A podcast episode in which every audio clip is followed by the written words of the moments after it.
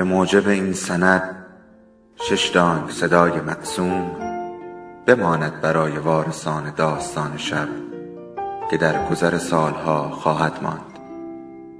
ارادتمند داستان شب.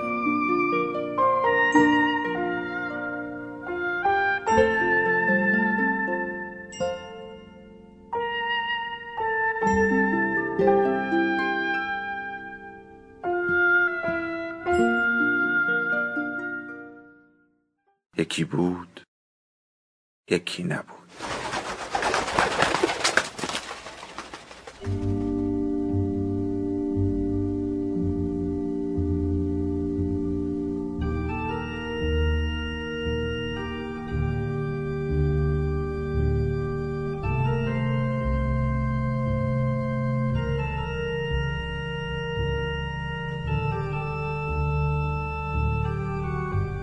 دختری به نام کمال.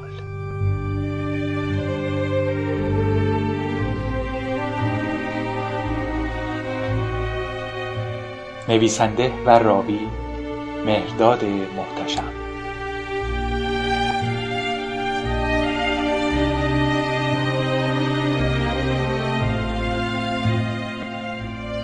آخرین دختر مجرد یک خانواده شلوغ روستایی بودم. و بیست و پنج سال از عمرم میگذشت. همه خواهرهایم ازدواج کرده بودند و مانده بودیم من و مادر پیرم. مادرم دخترزا بود و بعد از زاییدن هشت دختر پدرم را در حسرت داشتن یک پسر دغمرگ کرد و کشت. پدرم به خاطر عشقی که به داشتن پسر داشت اسمم را کمال گذاشت. اما این عشق دیری نپایید و یک ماه بعد از تولدم عمرش را داد به بقیه و برایمان تکه زمینی به ارث گذاشت که درآمد محصولش به زور کفاف مخارج یک خانواده نه نفره را می‌داد. این بود که مادرم کم کم به فکر رد کردن دخترها افتاد. در روستای ما رسم بر این بود دختر به سیزده نرسیده برای کسی لغمه گرفته شود. خواهرهایم تقریبا در همین سن به خانه بخت رفتند. اما از شانس بد تا کنون هیچ غریبه ای یا آشنایی تمایلی به لغمه گرفتن من برای پسرش یا حتی خودش هم نداشت. لابد می‌پرسید چرا؟ خب معلوم است. چون هیچ آدم عاقلی یک دختر بیریخت و زمخت و یغر را به عنوان عروس خانوادهش قبول نمی کند. حتی مادرم راضی شد زمین ناقابلمان را نیز پشت قبالم بندازد تا از دست من خلاص شود. اما نشد که نشد. حتی رباب که حمامی هم آرش می آمد مرا به پسر کچلش بدهد. شاید هم پسرش مجبورش کرده بود که قبول نکند. آخر پسرش از بچگی کتک خور من بود و مثل سگ از من میترسید. در آن زمان دبستان ده ما مختلط بود. آنقدر قوی و چابک بودم که همه پسرها از دستم آسی شده بودند. شاید فکر می‌کنید در مورد هیکل و قیافم غلوف می‌کنم ولی باور کنید عین حقیقت است. تقریبا دوازده سالگی ریش و سیبیل درآوردم. آنقدر که موهای صورتم از ریش و سیبیل یک پسر بالغ نیز پرپشتر مینمود. اوایل دو هفته یک بار سیما بندانداز به خانه ما می آمد و صورتم را بند می انداخت. بعد کم کم شد هفته یک بار و بعد هم سه روز یک بار و بعد هم آنقدر موهای صورتم کلفت شد که دیگر از بند کاری ساخته نبود. بیچاره سیما بندانداز مجبور شد ریش و سیبیلم را هفته یک بار با تیغ ریش تراشی اصلاح کند. سالخورده های ده به مادرم می‌گفتند آنقدر به خاطر دخترزا بودنت ناشکری کردی که خدا زده پس کلتان و یک بچه ناقص تحویلتان داده. ماجراهای دوره مدرسه راهنمایی هم, کم از دبستانم نبود. تقریبا همه دخترها از من حساب می بردن. در تمام دوره راهنمایی مبصر بودم. تا اینکه یک ماه مانده بود به امتحانات آن اتفاق افتاد و نه تنها از مبصری بلکه از مدرسه نیز اخراج شدم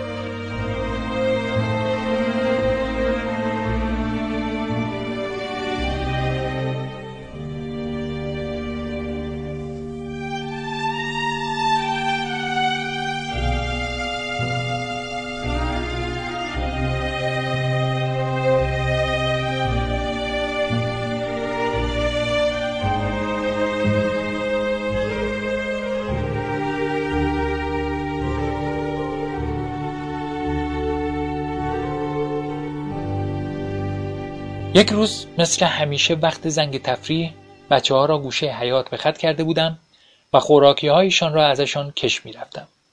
این مسئله تازگی نداشت. عادتم بود. در تمام طول تحصیل این کار را می کردم. بچه ها فکر می کردن یک نوع باج گرفتن است. اما اگر راستش را بخواهید از روی گرسنگی بود. از بچگی سیرمونی نداشتم. دور از جون مثل گاو می خوردم. آن روز یکی از بچه ها جلویم ایستاد و از دادن خوراکیش امتناع کرد. من هم تا می‌خورد کتکش زدم. قافل از اینکه این یکی خواهرزاده خانم نازم از آب درآمد و تمام کارهایم را به او لو داد. خانم نازم هم که عادت به نصیحت نداشت با یک سیلی آبدار از خجالتم درآمد. اما کاش این کار را نمی‌کرد چون با کله‌ای که نثار فکش کردم دو دندان ناقابلش را در دهانش فرو ریختم و با پرونده‌ای که زیر بغلم گذاشتند از مدرسه خارج شدم. یک هفته طول کشید تا مادرم مدیر مدرسه روستای کناریمان را راضی کند تا آخرین سال راهنماییم را در آنجا به اتمام برسانم. اوایل خیلی ها شک داشتند دختر باشم. با اینکه تا چهارده سالگی مرا در حمام عمومی دیده بودند اما هنوز باورشان نمی‌شد. البته بیچاره ها هم حق داشتند. هیچ آثاری از هیچ نوع برآمدگی دخترانه ای در من به چشم نمی‌خورد. با اینکه مادرم به آنها اطمینان داده بود که دخترم اما هنوز خیلی از آنها شک داشتند. یک روز که با مادرم به حمام رفته بودم رباب دلاک در حال کیسه کشیدن مادرم یواشکی در گوشش چیزی گفت. من که مثل همیشه در انتظار نوبت کیسه کشی کنار حوزچه نشسته بودم و با تاس کوچک حوزچه آب بازی می کردم متوجه سرخ شدن صورت مادرم شدم. مادرم کمی مکس کرد و با شرم به رباب جواب داد و سپس صورتش را به طرف من برگرداند و با تردید نگاهم کرد. رباب هم در حالی که به کشیدن کیسه بر پشت مادرم ادامه می‌داد زیر چشمی مادرم را میپایید. من به علامت سوال به مادرم سر تکان دادم. اما او بدون جواب نگاهش را از من گرفت و به رباب آهسته چیزی گفت. چون چیزی از رفتارشان نفهمیده بودم به بازیگوشی و آب پاشی ادامه دادم. تا اینکه مادرم در حال رفتن به طرف دوش نزدیک شد و گفت برو نوبت توست. رباب باهات یه کارایی هم داره. هرچی گفت بگو چشم تعجب کردم. آخر رباب جز کیسه کشیدن چه کاری با آدم می‌تواند داشته باشد؟ سری تکان دادم و به طرف رباب رفتم. او مانند قصابی که قرار است سر گوسفندش را ببرد براق شده بود توی چشمانم و جم نمی‌خورد. حالتش مثل همیشه نبود. نزدیک که شدم مرا نشاند و با فوت محکمی کیسه اش را باد کرد و بر پشت من کوبید. سپس شروع به لیف کشیدن بدنم کرد. اما این بار کارش با دفعات قبل فرق داشت. در حمام عمومی زنانه رسم است همه با لنگی بدنشان را از بالای سینه تا ران میپوشاندند و انگام کشیدن کیسه دلاکها خارج از منطقه ممنوعه آدم را میشستند و اون قسمت را به عهده خودت میذاشتند.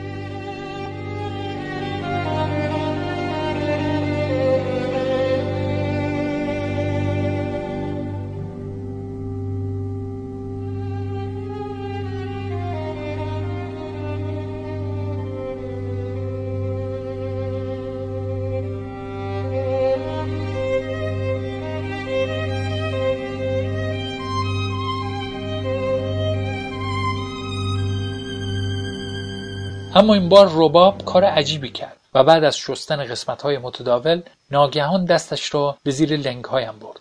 با این کارش ناخداگاه دستش را پس کشیدم و گفتم خودم اونجا را میشورم. رباب که بهش برخورده بود گفت خیلی خوب حالا مگه چطور میشه؟ گفتم نه نه نمیشه آخه عیبه.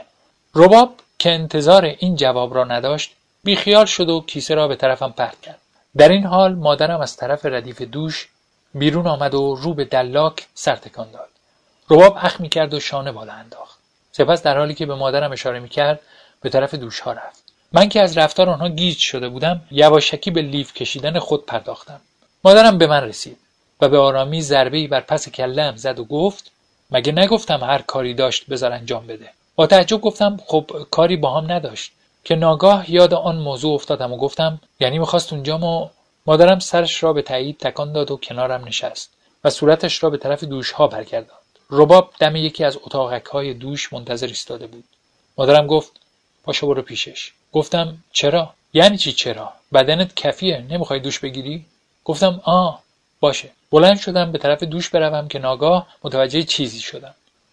رو به مادرم گفتم مگه اون با من میاد زیر دوش؟ مادرم نگاهی به اطراف انداخت و دستم را به طرف خود کشید. تا کنار صورتش خم شدم ببینم چه می‌گوید.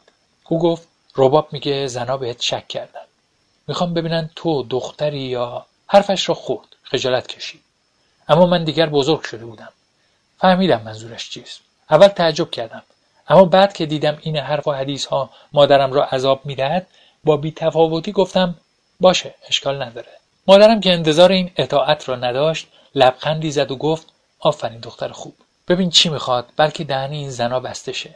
با اینکه از این درخواست خوشم نمی آمد به احترام مادرم خودم را به بیخیالی زدم و به طرف رباب رفتم. رباب نگاهی به مادرم انداخت. مادرم به رضایت برای سر تکان داد. و رباب که انگار گل از گلش شکفته باشد درب اتاقک دوش را برایم باز کرد و با نگاهی به اطراف مرا تا داخل دوش بدرقه کرد. رباب گفت ببخشید با اینکه بهم برخورده بود غرورم را زیر پا گذاشتم و گفتم اشکال نداره. رباب گفت خب نشون میدی. سرم را به علامت مثبت تکان دادم. و در حالی که رویم را به طرف دیگر دوش گرفته بودم لنگم را باز کردم و زیر چشمی مراقب رفتار رباب شدم. او که انگار دارد یک مسئله ریاضی را حل می کند حسابی مشغول برانداز کردن آنجا شد. رباب گفت پاهاتو بازتر کن. پایم را باز کردم و رباب خم شد و مانند مکانیکی که قرار است ایراد خرابی موتوری را پیدا کند به دقت مرا وارسی کرد. سپس گفت پس چی میگن این زنا؟ من که چیز عجیبی نمی‌بینم. بعد گفت می‌تونم دست بزنم؟ نگاه تندی به او کردم و خواستم نگذارم که به یاد مادرم افتادم. با اخم سر تکان دادم و منتظر حرکت بعدی رباب شدم. رباب به آرامی به اونجا دست کشید و انگار که می‌خواهد جنسیت یک پارچه را مشخص کند آنجا را وارسی کرد. یک جوری شدم. تا حالا دست غریبه ای به من نرسیده بود. اما چاره ای نداشتم. دعا کردم کارش زودتر تمام شود و از این حالت شرم و تنفر خلاص شوم. بالاخره رباب دست از ماینه کشید و با عذرخواهی مرا در دوش تنها گذاشت.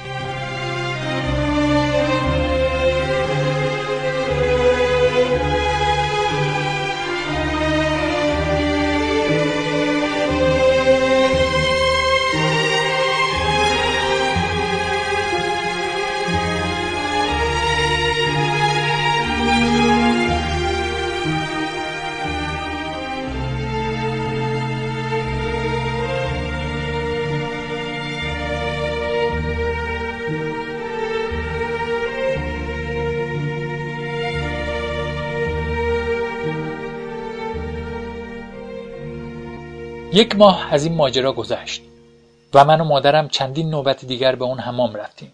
انگار مشکل اهالی با ما حل شده بود. دیگر از اون حرفها و حدیثها خبری نبود. تا اینکه ماجرای اون اتفاق به گوش زنهای فضول ده رسید. تو ده ما یه خرابه بود که محل بازی بچه ها شده بود. یه روز بعد از مدرسه مثل همیشه مشغول قایم باشک بازی بودیم که محبوبه و سمیه با حالتی پریشان از پسرها دور شدند و مرا صدا کردند و به جای خلوتی بردند. محبوبه گفت سمیه حالش بد شده از تو پاهاش داره خون میاد. گفتم چرا مگه زمین خورده؟ محبوبه گفت نه بابا همون چیز دیگه بزرگا میگن عادت شده. گفتم عادت دیگه چیه؟ محبوبه دو سال از من کوچکتر بود و سمیه سه سال. محبوبه گفت شوخی می‌کنی من الان یه سال اینطوری شدم مگه تو نشدی؟ گفتم اصلا نمی‌دونم چی هست. محبوبه و سمیه نگاهی به هم انداختند و با تعجب گفتند ولی تو دو سه سال از ما بزرگتری مگه میشه نشده باشی؟ گفتم خب نشدم دیگه چیکار کنم؟ هیچی دیگه. ماجرا به همین سادگی دهن به دهن چرخید و به گوش همه زنهای ده رسید. اما هنوز کسی به روی ما نیاورده بود. تا اینکه بعد از تولد پانزده سالگیم برای آخرین بار با مادرم به حمام رفتم. اما رباب دلاک دم در جلویمان را گرفت و به مادرم گفت سکینه خانم ناراحت نشیا الان یه چند وقتی مشتریامون وقتی دخترتو می‌بینن معذب میشن. میگن دخترت یه جورایی بهشون نگاه می‌کنه. مادرم با عصبانیت گفت یعنی چی؟ مگه این ماجرا با ماینت تموم نشد؟ مگه بهشون نگفتی؟ رباب با خجالت گفت چرا؟ گفتم. اما آخه اینا یه چیزای دیگه میگن. مادرم گفت خب چی میگن؟ رباب نگاهی به من انداخت و در گوشی چیزی به مادرم گفت. مادرم با شنیدن حرف رباب چنان آتیشی شد که مانده بود بخواباند در گوش رباب. بعد بدون اینکه حرفی بزند با سرعت از حمام دور شدیم البته حرف مردم بی علت نبود چون خودم هم حس کرده بودم یه جوری دیگری هستم. متفاوت با دخترهای دیگر. آخر نه ظرافت خارجی داشتم نه داخلی. منظورم احساسی است که دخترها با دیدن یک پسر دارند. هیچ پسری دلم را نمیلرزاند. اما بالعکس از دیدن دخترهای خوشگل یک طوری می شدم. از آنها خوشم می آمد. دوست داشتم همش نگاهشان کنم. البته فکر می کردم این طبیعی است و چون دختر زشتی بودم از آنها خوشم می آید. اما حقیقت چیز دیگری بود. بعدها که بزرگتر شدم فهمیدم که آدمهای دیگری هم مثل من وجود دارند و آدمهای شهری آنها را با نام دیگری صدا می کنند. به آنها ترنس می گویند.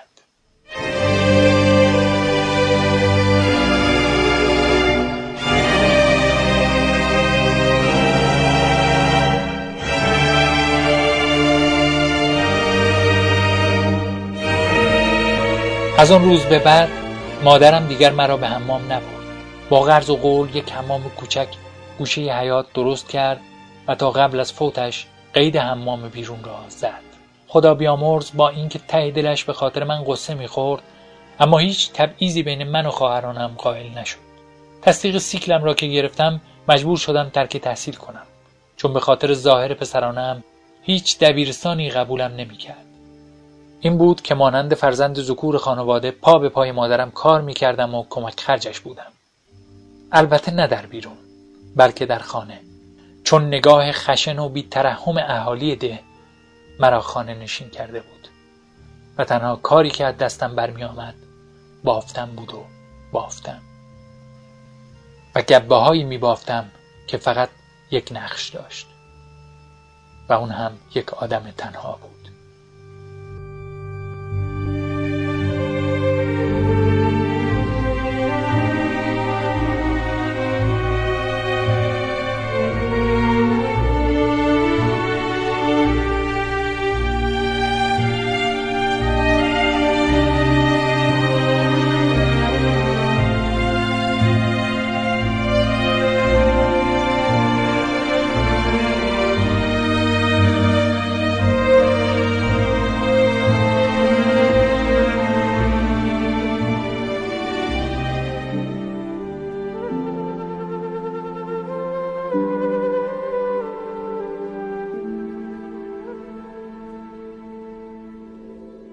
داستان شب بهانه است.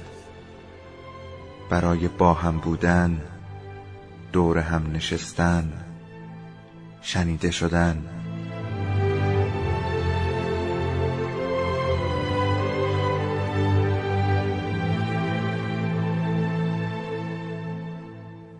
صدای افسانه ها رو میشنویم